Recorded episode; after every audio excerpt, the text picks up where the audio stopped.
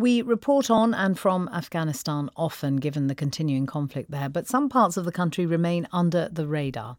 Kunduz in the far north is one of them. Rampant insecurity, kidnapping, and attacks by the Taliban in that region may, may mean it's a dangerous place to visit. But the volatility that people face every day there has not silenced the city's Radio Roshani. It continues to campaign for women's rights despite regular death threats and attacks. Mike Thomson reports now in the third of his series on frontline radio stations around the world. Kunduz's Radio Roshani is run for and by women, but broadcasts in what's still very much a man's world.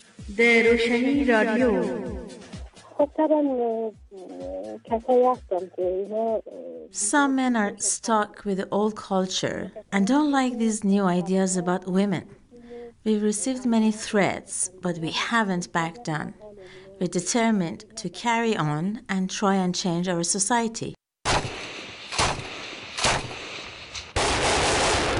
In late September 2015, this conflict plagued city in the far north of Afghanistan was overrun by the Taliban.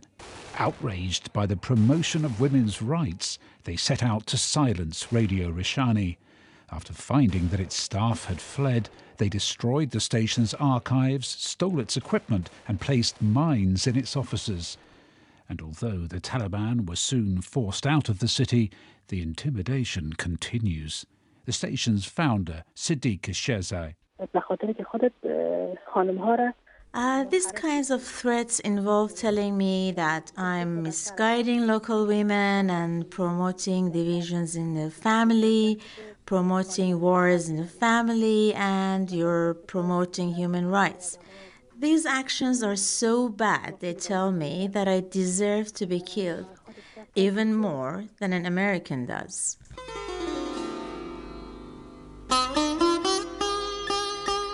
The station highlights local music as well as phone in programs which cover a host of issues affecting women's lives here, from domestic violence to emotional problems caused by child brides and polygamous marriages.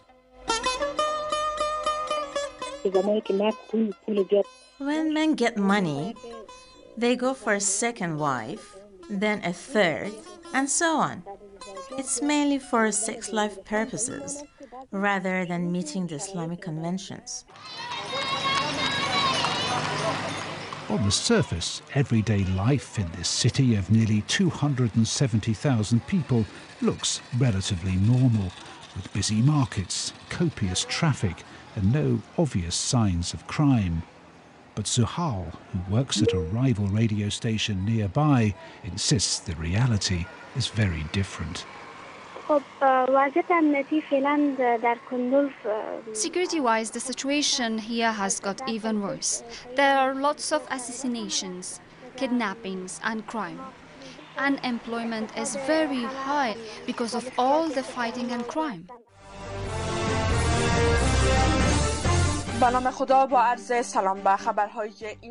Talks now being held between Taliban and American representatives could finally bring real peace to Kunduz and the rest of this turbulent country.